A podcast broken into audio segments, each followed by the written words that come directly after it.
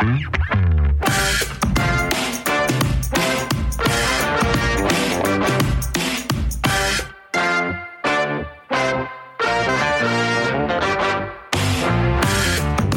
to Fill the Gap, the official podcast series of the CMT Association, hosted by David Lundgren and Tyler Wood. This monthly podcast will bring veteran market analysts and money managers into conversations that will explore the interviewee's investment philosophy, their process, and decision making tools. By learning more about their key mentors, early influences, and their long careers in financial services, Fill the Gap will highlight lessons our guests have learned over many decades and multiple market cycles. Join us in conversation with the men and women of Wall Street who discovered, engineered, and refined the discipline of technical market analysis.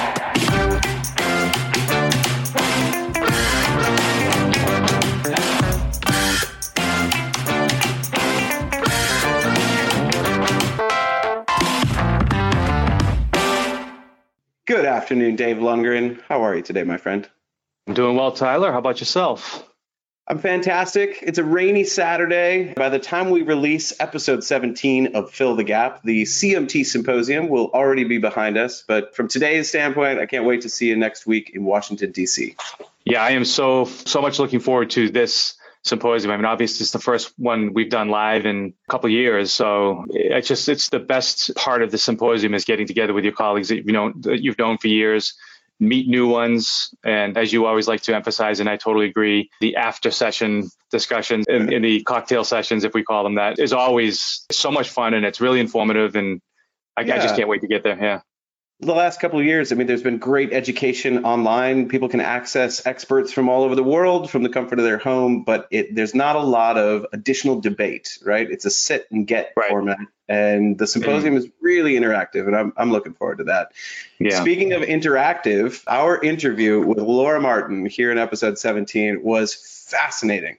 Here's a yeah, person who, you know, Stanford undergrad, Harvard Business School MBA, got her CFA, and later in her career came back to find out that she needed a better discipline for understanding sentiment and market behavior, and then became a CMT charter holder in 2016. Dave, with this conversation with Laura Martin, what, what really stood out to you as, as the highlight?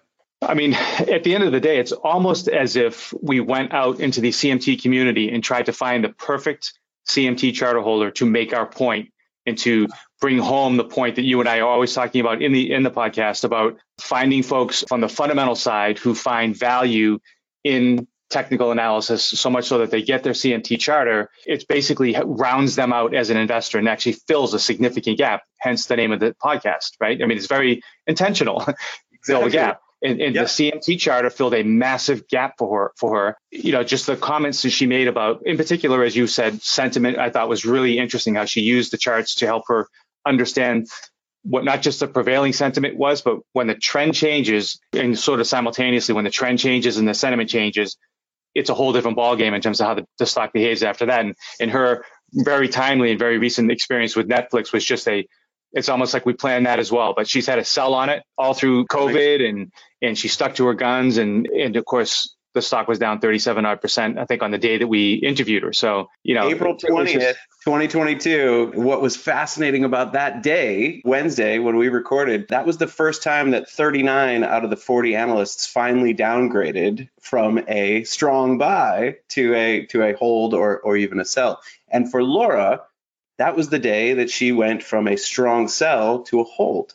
Fascinating, yeah. fascinating yeah. to take a contrarian opinion. This is somebody who who knows and loves deeply the fundamental side of the business, right. but she could she understood early on that when the back of sentiment breaks, there was no support under there from a fundamental perspective. Netflix being a beloved stock through the stay-at-home trade, there just wasn't anything to support price per share that it was trading at. Right. Fascinating moment and, and awesome that we captured it in real time, Dave.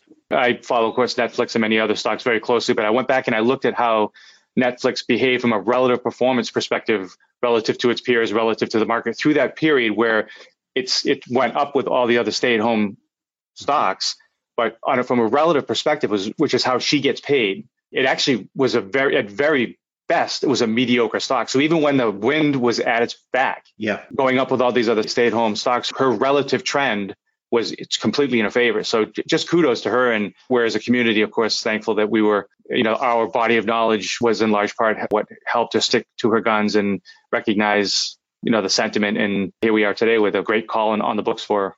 You know, hearing Laura's, you know, recounting when she decided to approach technical analysis with with real vigor and go through the CMT program and spend all those years studying and passing tests, she said it was because she was covering these these mass aggregators, Amazon, Netflix, Google, Facebook, and they kept going up when for fundamental reasons there was no reason for them to go up. And I don't know if you remember Dave, but in our conversation with Ralph Acampora, he reflected back on being a youngster in, in the early days of the MTA back in the late 1960s, meeting Ralph Rotnem, and he asked what was then, you know, a very senior veteran member of, of Wall Street, asked him, you know, sir, what, what was the hardest market to trade? And then immediately stopped himself. He said, oh, that was a stupid question. You, you traded through the crash of 29. That must have been impossible. And Ralph Rotnem told him, no way, son. It, w- it was the 1950s because everything kept going up despite all of our belief that it couldn't. And there it is again, right? History rhyming, if not fully repeating, where at times sentiment can elevate price per share of companies that for any fundamental reasons don't seem worth it. So yeah, particularly in the short term. Yeah, particularly in the short term. So yeah. fascinating conversation with Laura Martin. For all of our listeners to fill the gap, please enjoy this conversation in the May issue of Fill the Gap, the official podcast from the CMT Association.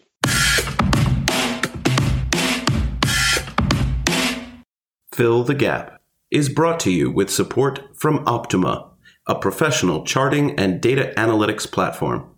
Whether you are a professional analyst, portfolio manager, or trader, Optuma provides advanced technical and quantitative software to help you discover financial opportunities. Candidates in the CMT program gain free access to these powerful tools during the course of their study. Learn more at optuma.com.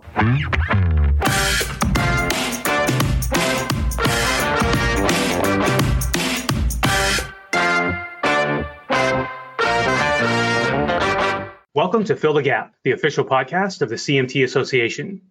This month, we have an especially interesting conversation lined up with one of Wall Street's top sell side fundamental analysts, Laura Martin. Laura attended Stanford for her undergrad and later received her MBA from the Harvard Business School. And she is actually one of the rare dual charter holders. She holds both the CMT and the CFA charter.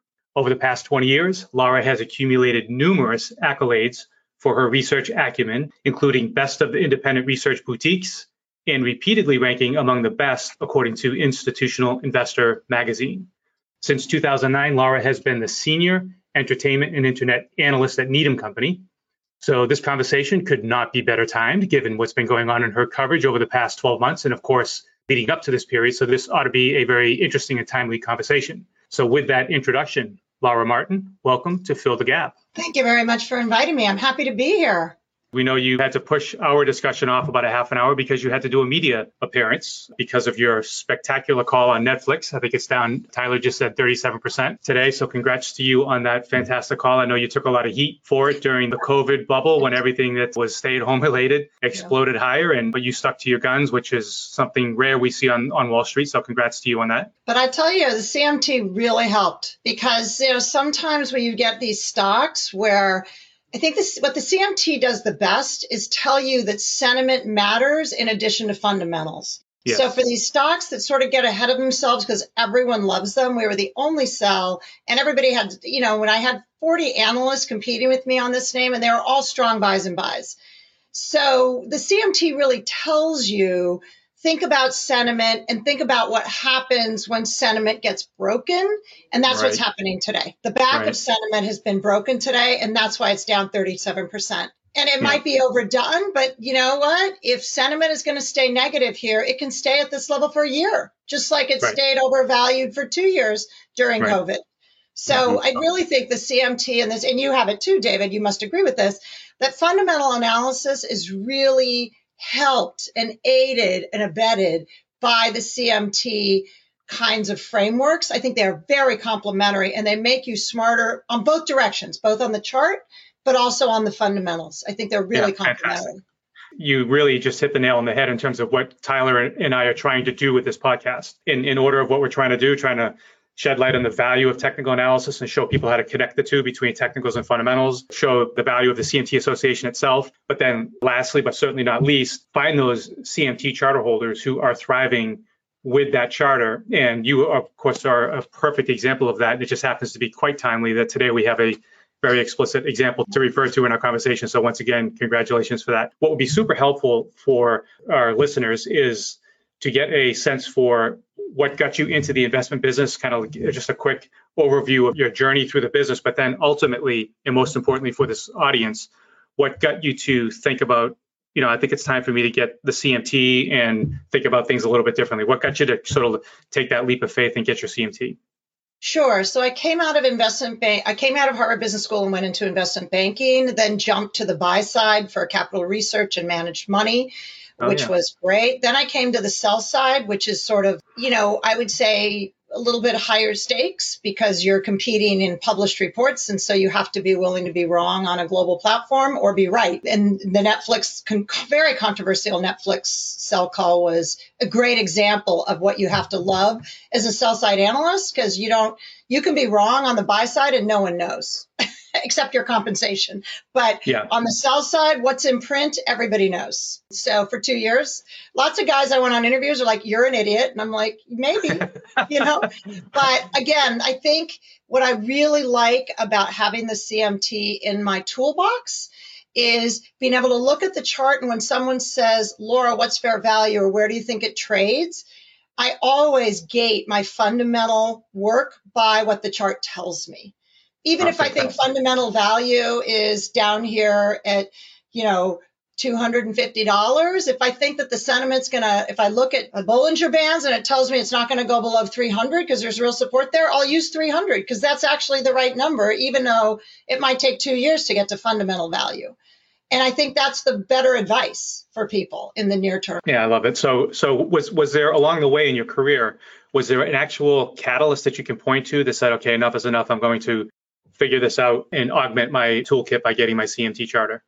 Yes, there was. And it was this I was covering Apple, Google, and Facebook, and they kept going up and up and up. And I could find no fundamentals kept telling you to downgrade them. And then you downgrade them and it would go up more. And so I think what the CMT helps me with is that that was the catalyst is it just fundamental analysis did not work for these mass aggregators and it was a lot of it was sentiment driven at the beginning. A lot of the upside to aggregation and the internet economics that were going to turn out to be winner take all were sentiment oriented. While those are the three names that worked, I was covering 10 names you've never heard of because it didn't work, right? so you could see, you could track the sentiment and see how people were feeling. And then what happens is, as you guys know, once the sentiment disappeared, if there isn't fundamental strength and underlying, it just there's no downside protection. Yeah. There is yeah. no worst case anymore. And that's right. what we're seeing in Netflix today. But in some of those ones that are like gone now, CMT totally helped me say, okay, guys, here's what the sentiment is telling us. This is what we think fundamental value is. So you could tell people both. Here's what the chart says. Here's what the fundamental research says. Take your pick. And I think mm-hmm. people who don't have both really are at a disadvantage over those of us who have yeah. both tools in our toolbox. Yeah.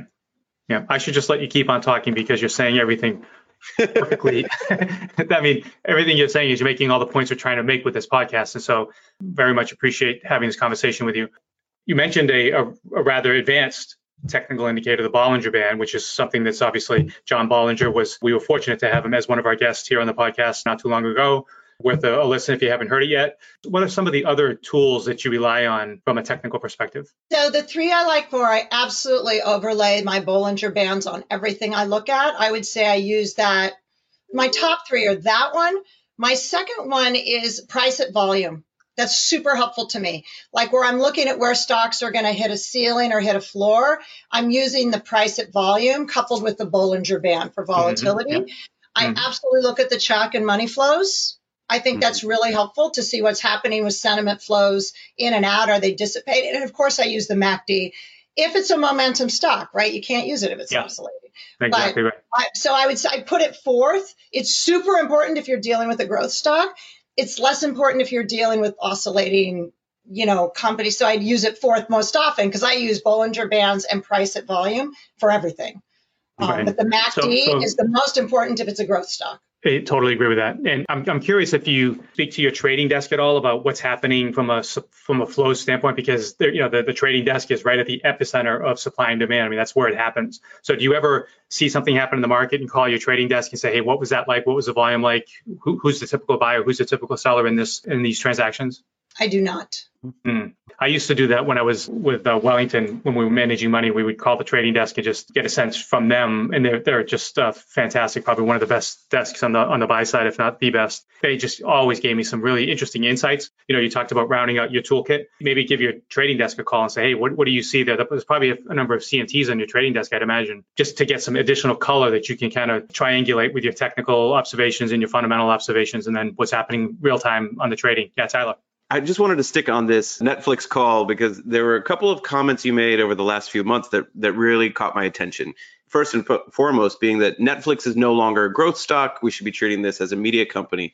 And so I was wondering if you could expand a little bit on being a TMT analyst for all of these years. Do you see technical analysis having even more importance for folks who are focused on growth equities, who are focused in these sectors that are perhaps most susceptible to changes in interest rate environment and, and maybe how you're dealing with that from a philosophical standpoint now that we've had such a regime shift here in 2022? So I'll answer it this way.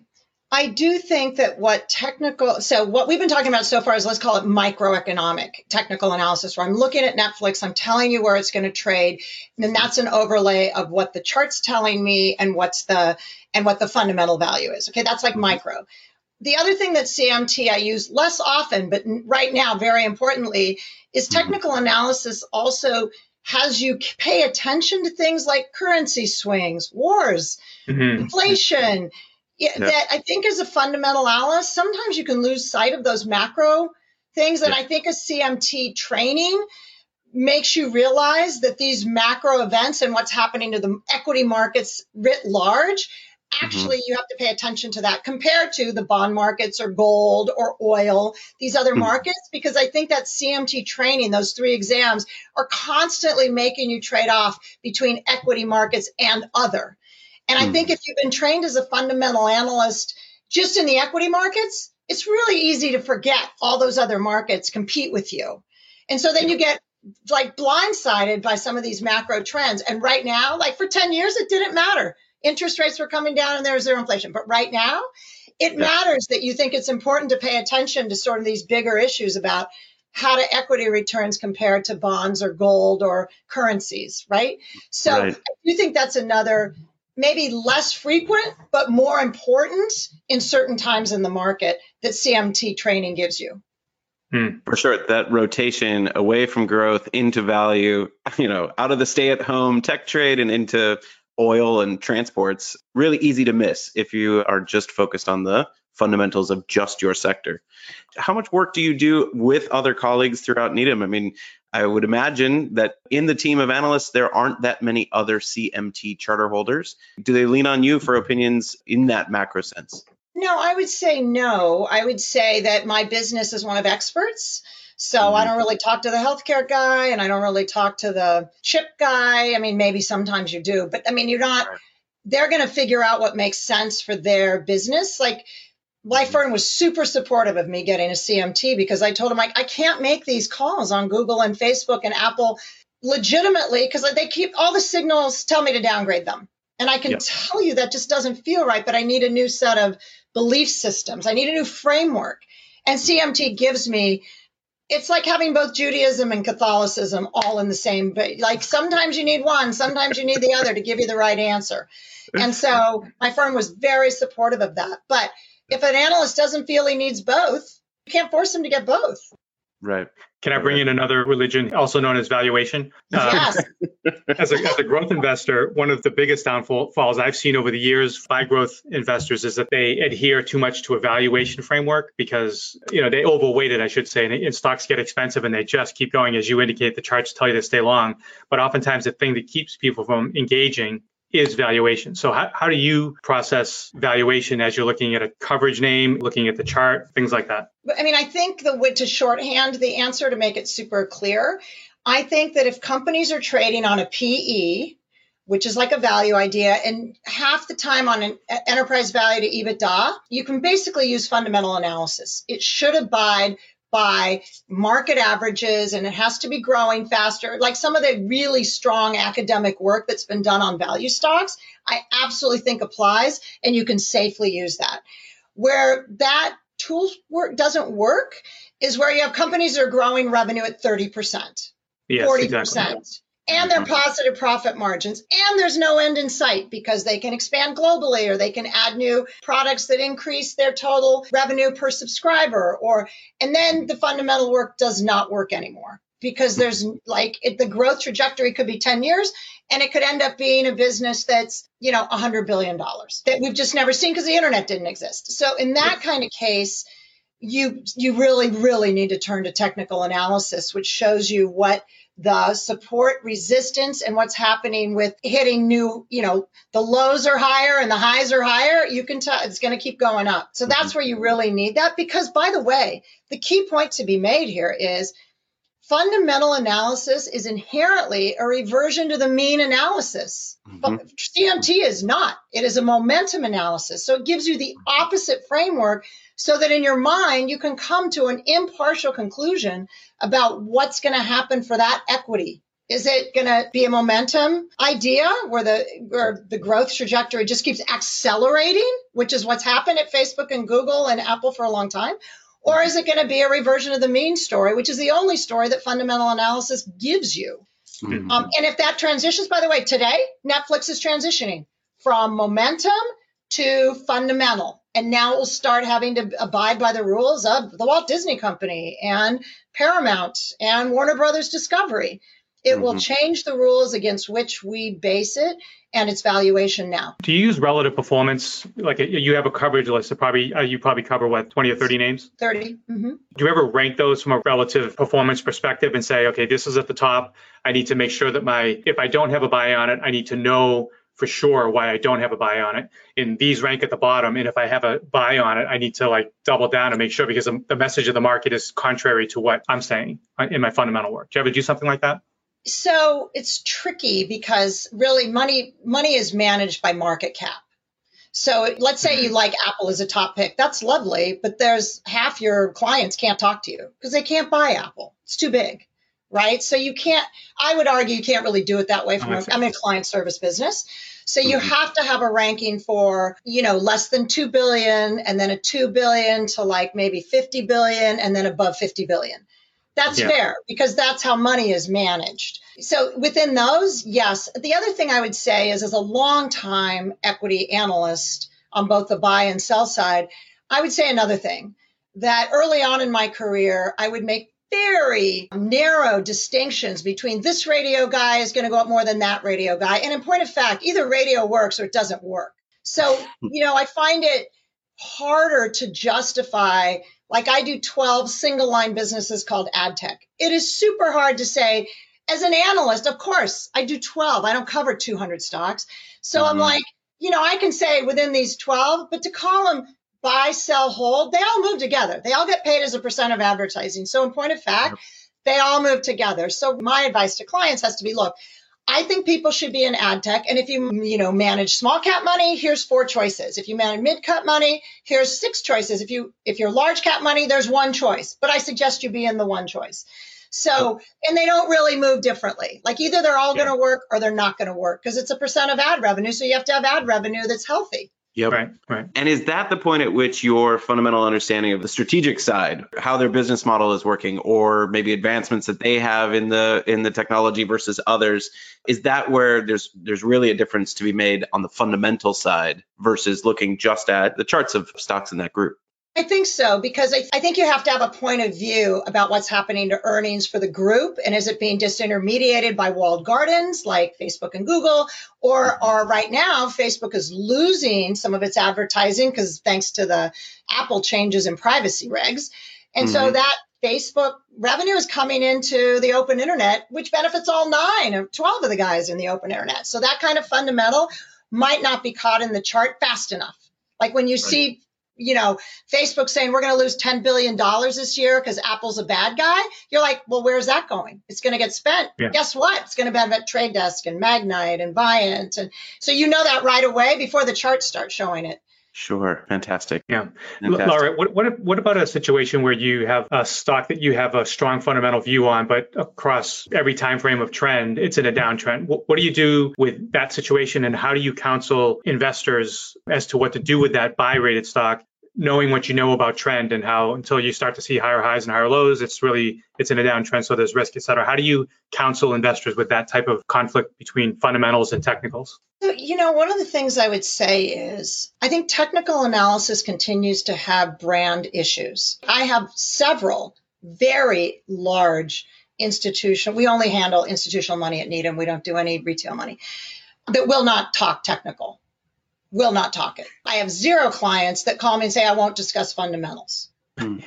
so sometimes you, you try to, you, you figure out who care. You know, by the way, I have clients that won't use return on capital either, which I think right. is far more ridiculous than not using charting techniques. So, like, you know, you're dealing with 2,000 clients and there's a bell curve. Some don't yep. believe in return on capital. You're like, okay, I'm lost on that conclusion, but okay, we won't talk about EVA or return on capital or asset yep. allocation or free cash flow yield. We just won't talk about any of that. So, you know, the client's the boss.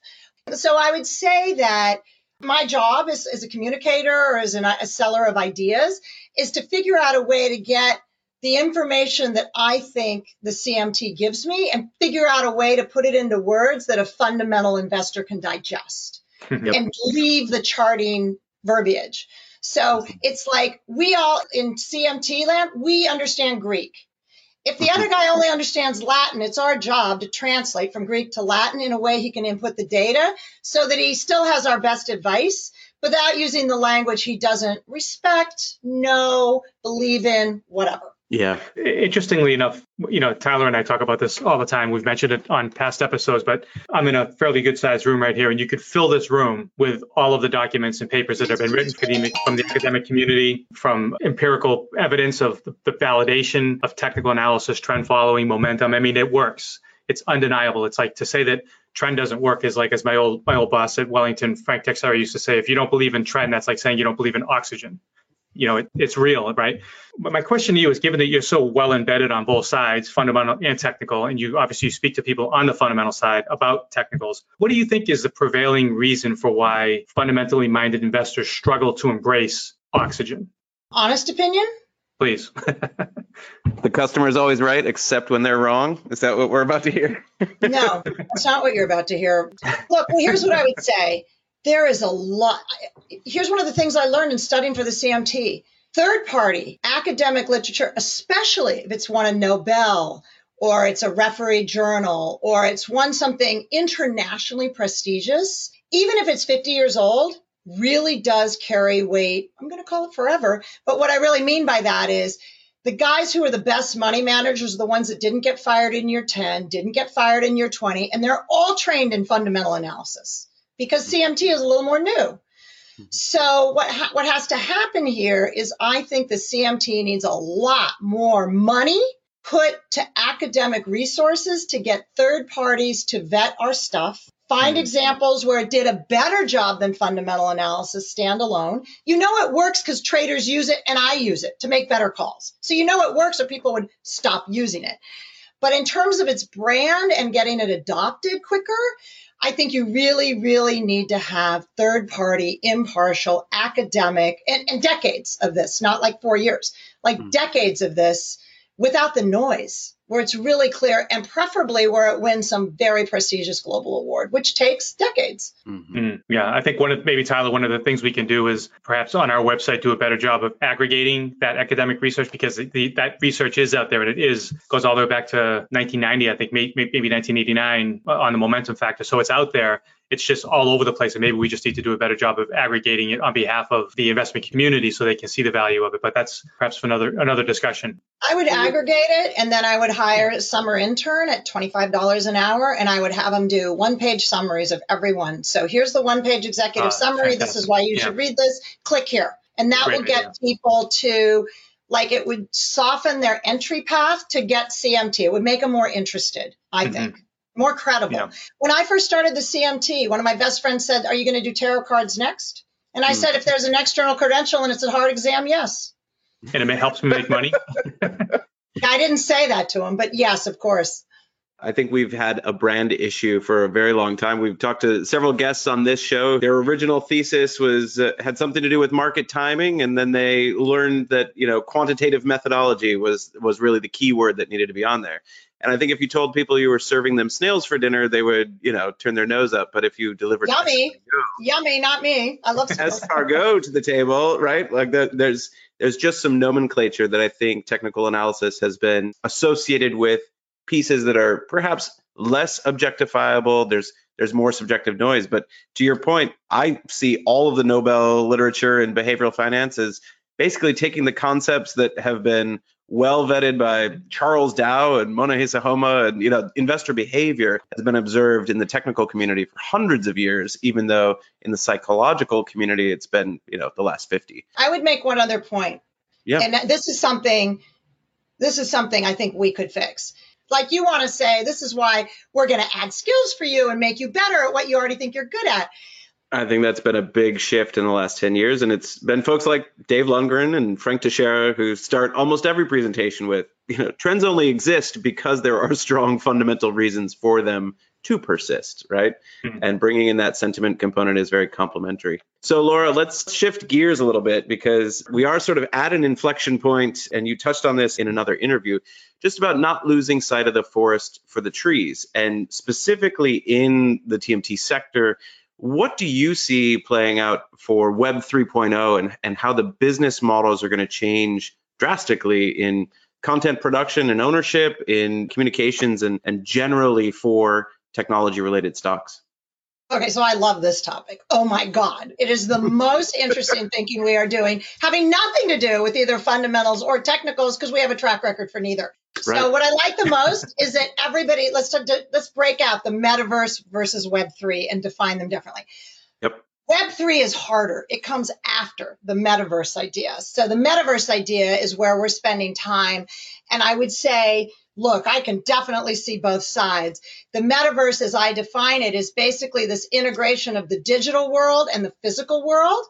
And I think it is, is adopted fastest by the 15 year old boy that got stuck locked at home.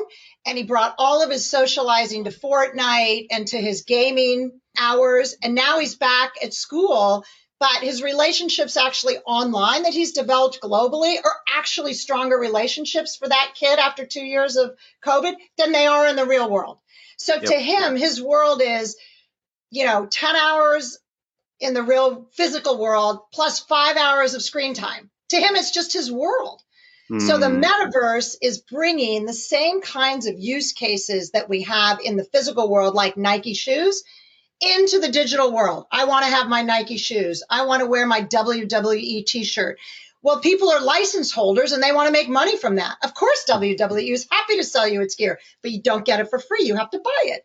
What do you buy it with? Well, you could buy it with real currency, but the go to backbone of funding the metaverse, let's call this the metaverse, is crypto. That's mm-hmm. interesting too. So they put the funding layer in first. Now you've got this use case where a lot of these young men are really they really want to create their own avatars their own personalities and they want to be able to carry a gucci purse. Okay that might be women. And have nike shoes and have their w you know their wrestling t-shirt on as they run around their digital world. But that world is, is as real to them as the physical world because they're 15 and for two of the years like a third of their life they've been locked at home on a screen okay yep. that's the metaverse that is super interesting. I think it's incremental. And I think at the margin, it helps the biggest brands that are already the biggest brands, right? So Nike makes money because there's early adopters. They're very cutting edge, very clever. They will prove this out. And then there'll be late followers like Pepsi will sell you a Pepsi you can walk around with and Coke. And so all of these, like this first step of metaverse, I think is about existing brands that you want to bring into the metaverse. And then, of course, some cool influencer. And we've seen it in NFTs for artists where people mm-hmm. pay a lot of money for a really clever digital only artist. They don't exist in the physical world, some of these people. But you'll get new brands like Tyler, you can create a new drum set for the phys- for the the like you don't make drugs in the physical world, but you can make drums in the mm-hmm. digital world and sell those because your picture's cooler.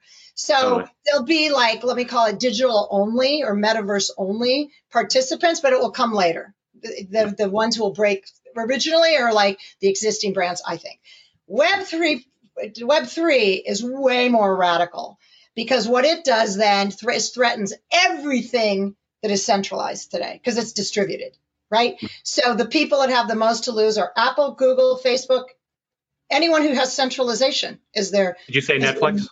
Just how much maybe, more can you another opportunity? Yeah, maybe.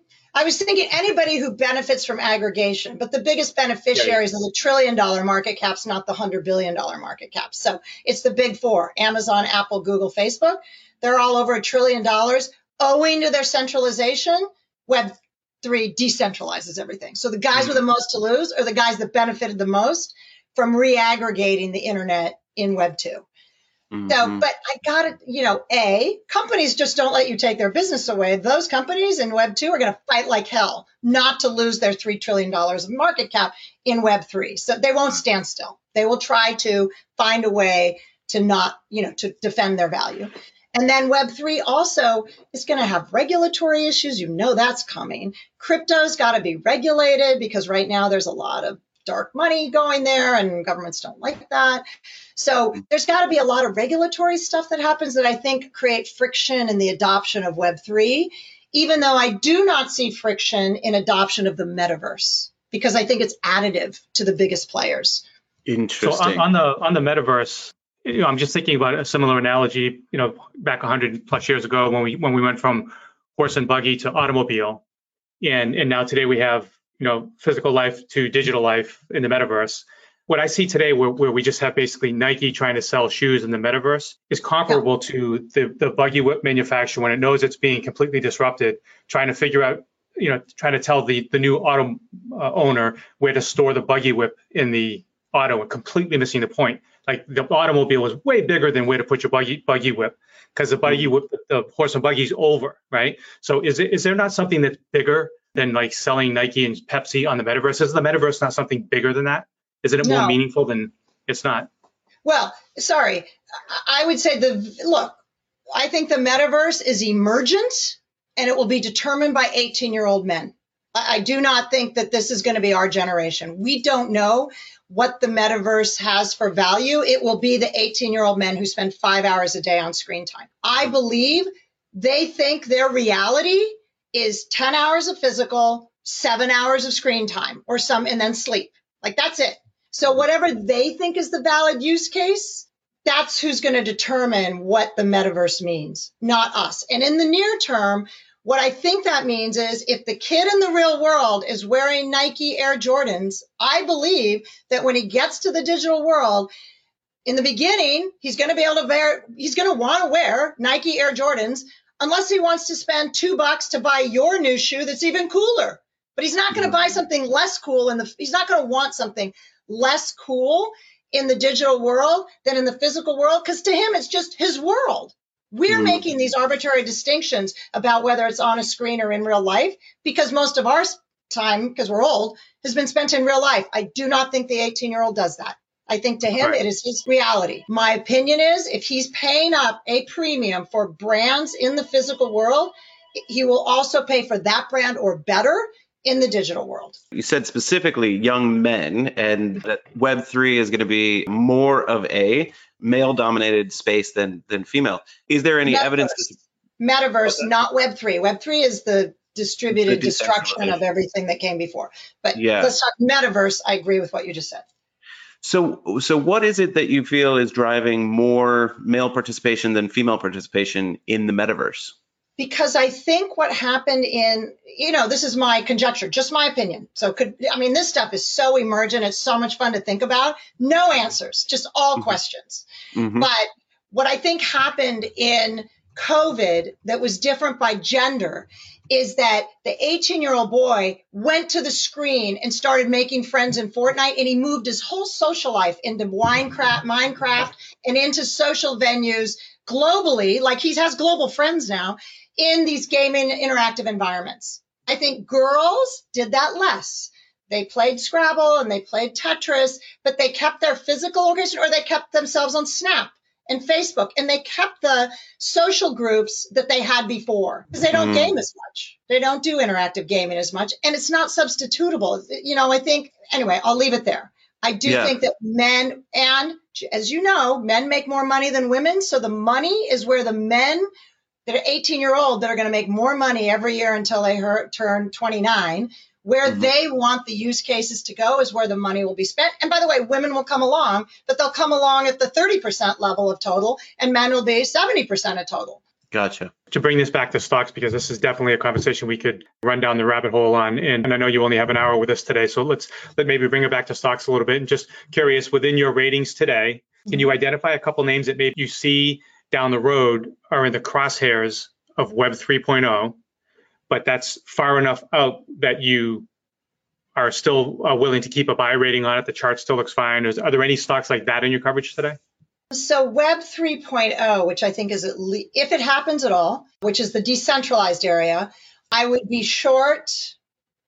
If Web 3.0 happened, even five years out, I and I believed that to be true, I would go short Facebook and Google immediately.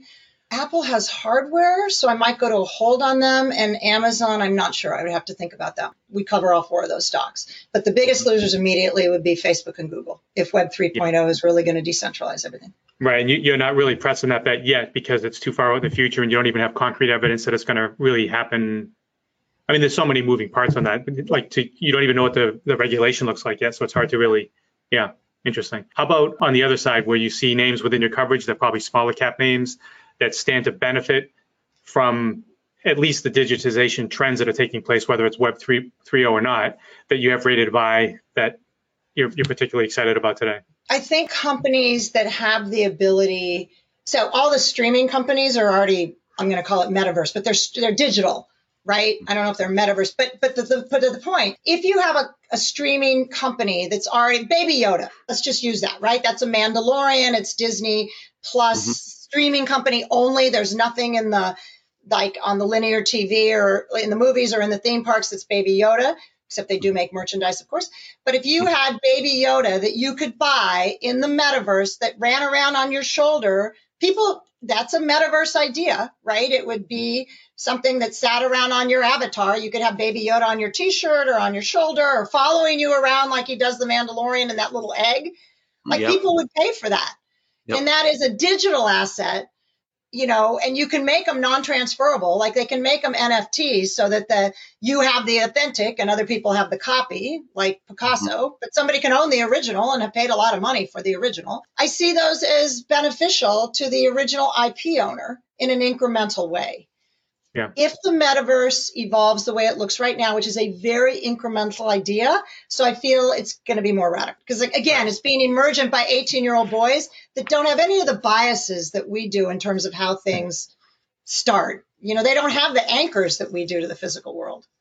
Yeah, they're way smarter than us because they don't know as much as we do. Well, they don't have habits that we all made for 30 years that just got disrupted yeah. for two years. They didn't have any of those habits, and then they got disrupted for two years just to conclude the earlier point, uh, I don't know if gender is going to exist in the same way in the metaverse, in the sense that we don't have the same social norms in a digital avatar that we would have at, say, the hallways of a middle school, right? Hopefully, I don't know. Let's see. It's a lot of bullying goes on in both worlds, seems to me. Uh, yes, equal opportunity bullying now, right? yeah.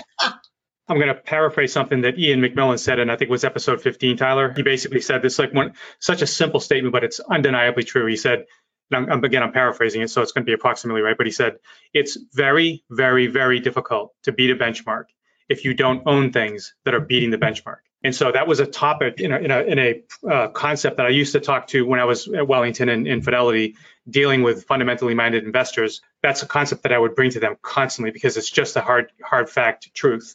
So one of the ways that I would get to that is I would go through our internal analyst coverage and I'd say this analyst has a buy rating on the stock and it's got a great looking trend. And so I, that's how I would source ideas for portfolio managers, both at Wellington and, and Fidelity. And so I, I kind of went through your coverage and I, I went through and I said, well, let's let's see if we can find some, you know, already well-established trends that Laura has rated a buy, or maybe even something better that's just starting, possibly starting to get going technically that Laura has rated a buy. So do you mind if we just, it's almost like a what comes to mind when I say this word type of exercise, but it's actually not. It's your coverage, so you should be shouldn't be too, taken too uh, by too much of a surprise. But okay to do that. Try, so, so so let's say Paramount. You have Okay. a buy rating on it. Chart looks like it's just getting started to get going.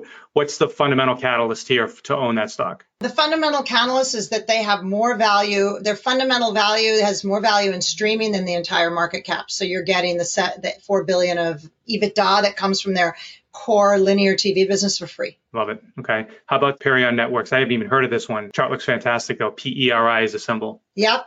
So Israeli-based ad tech company, they are doing really innovative things with interactive advertising. Do you remember that Super Bowl commercial where there was just like a you you know those the what is it UGC code? what are those? QR code. QR code.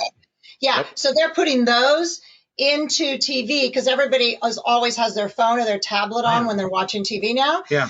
So you have a commercial. There's a QR code. If you hold it up, it gives you like a $10 discount buy now. They go straight to buy now. So it makes it really easy. This notion of interactive shopping, which we've been hearing about for 20 years, makes it really easy to do that. And they're getting $100 CPMs, cost per thousand. They're an ad agency ish. Yeah. $100 cost per thousand for these interactive ads. Very innovative Israeli company. You know, that, that sounds a lot like Steve Forbes, Forbes magazine, uh, years ago. This is, gosh, might have been 20 years ago, maybe 15 years ago, prior to us having us our smartphone where we could clip, what's it called again? That the code? QR code. a QR QR code. Before we could do that, he would he would put similar codes in a magazine, but you had to have the Forbes magazine provided device to do it. And what if you did that, it would take you right to the web. It was you know way ahead of his time. And so this is basically doing what Steve Forbes was thinking of some 15 odd years ago. Okay, how about how about names where the the chart is a table pounding hold and you have a hold on it, and you come across a PM who owns it and loves it. What would you tell somebody like Disney? Disney is a big kind of range bound mess. Totally agree with the hold rating. What's your thoughts there? So Disney Disney's a tough one because it's a tough look, it's a tough one because it's a conglomerate. And theme Mhm. parks are on a tear. Like I've never seen margins this high in theme parks and they're only at 80% capacity because they still have COVID restrictions.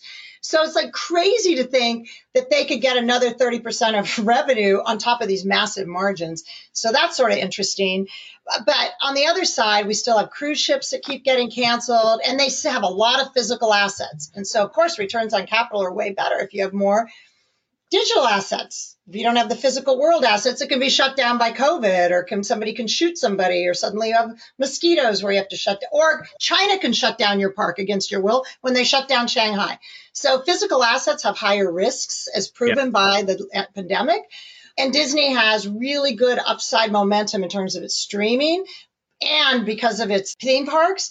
But then it has downside because it also has ESPN and the linear TV ecosystem is under siege. So, as always with Disney, it's a conglomerate. So, you're trying to prioritize what's going to affect earnings in the near term. Like a like a sum of the parts type of analysis. Sort of like, yeah, what's going to, you know, how bad are streaming losses and the downdraft in linear TV versus how fast is theme parks trajectory going up? And what is that doing to the net earnings per share and the, therefore the? PE? Yeah.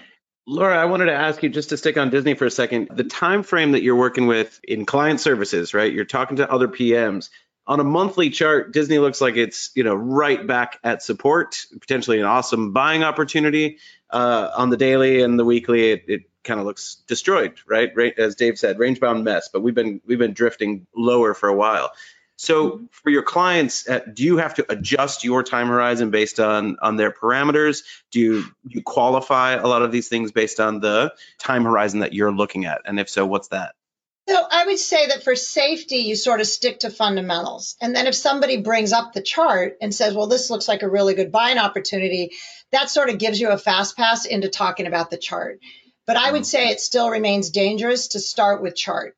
So, for example, if somebody says, Laura, I'm thinking of buying Disney, what do you think? And therefore I want to support that, I'd say, well, here's the great things about Disney. And I might put the chart forth. I'd have Mhm. three key takeaways on the fundamental side, and I might put the chart forth. But it's Mhm. dangerous. You know, And the then- guy might either you know, say, don't talk to me about the chart, or he might say, oh, the chart's interesting, but it would not be one, two, or three. I would do fundamentals for safety. So if he's going to throw away one, maybe he keeps the chart point, but he throws away point number two because he thinks he disagrees or he doesn't think it's important. Mm-hmm.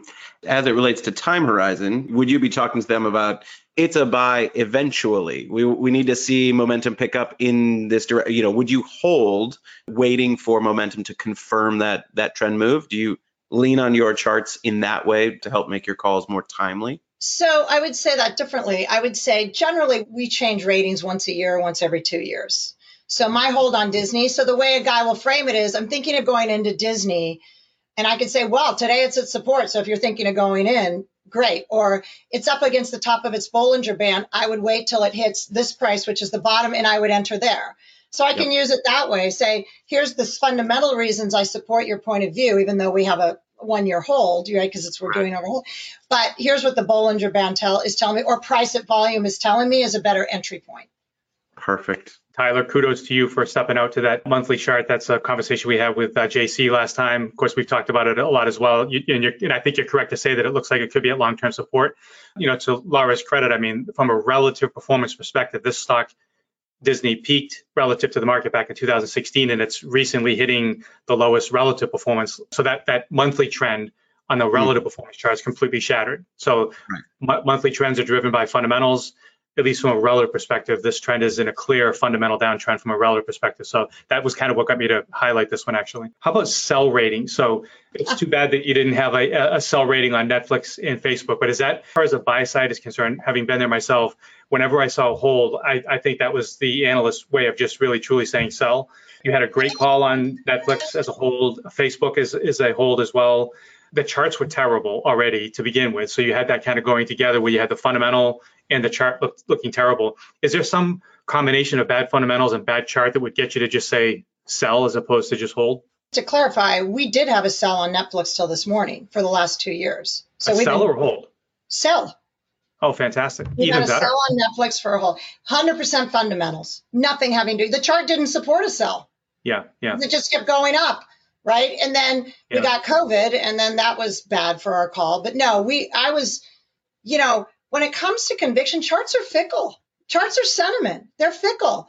So really yeah. to put a sell on something and then sit there during COVID while the stock moves up against you for six months and still sit there, I have to have really strong fundamental reasons about why I am not moving. And I don't think charting allows you to do that. Charting is sentiment based. So if the sentiment shifts on you, you have to cave. You're like, okay, didn't see this coming, but sentiment has shifted. Today, sentiment shifted. Whatever I thought yesterday based on the chart is today wrong because it's down 37%.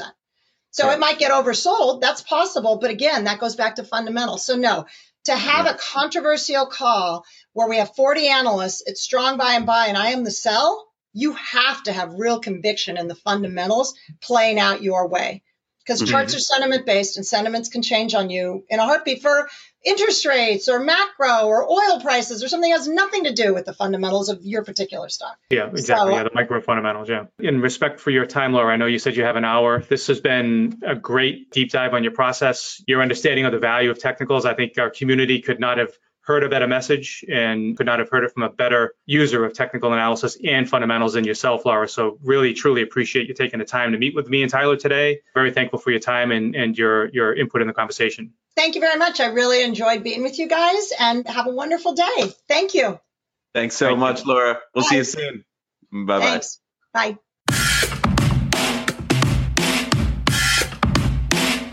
Fill the Gap is brought to you with support from Optuma.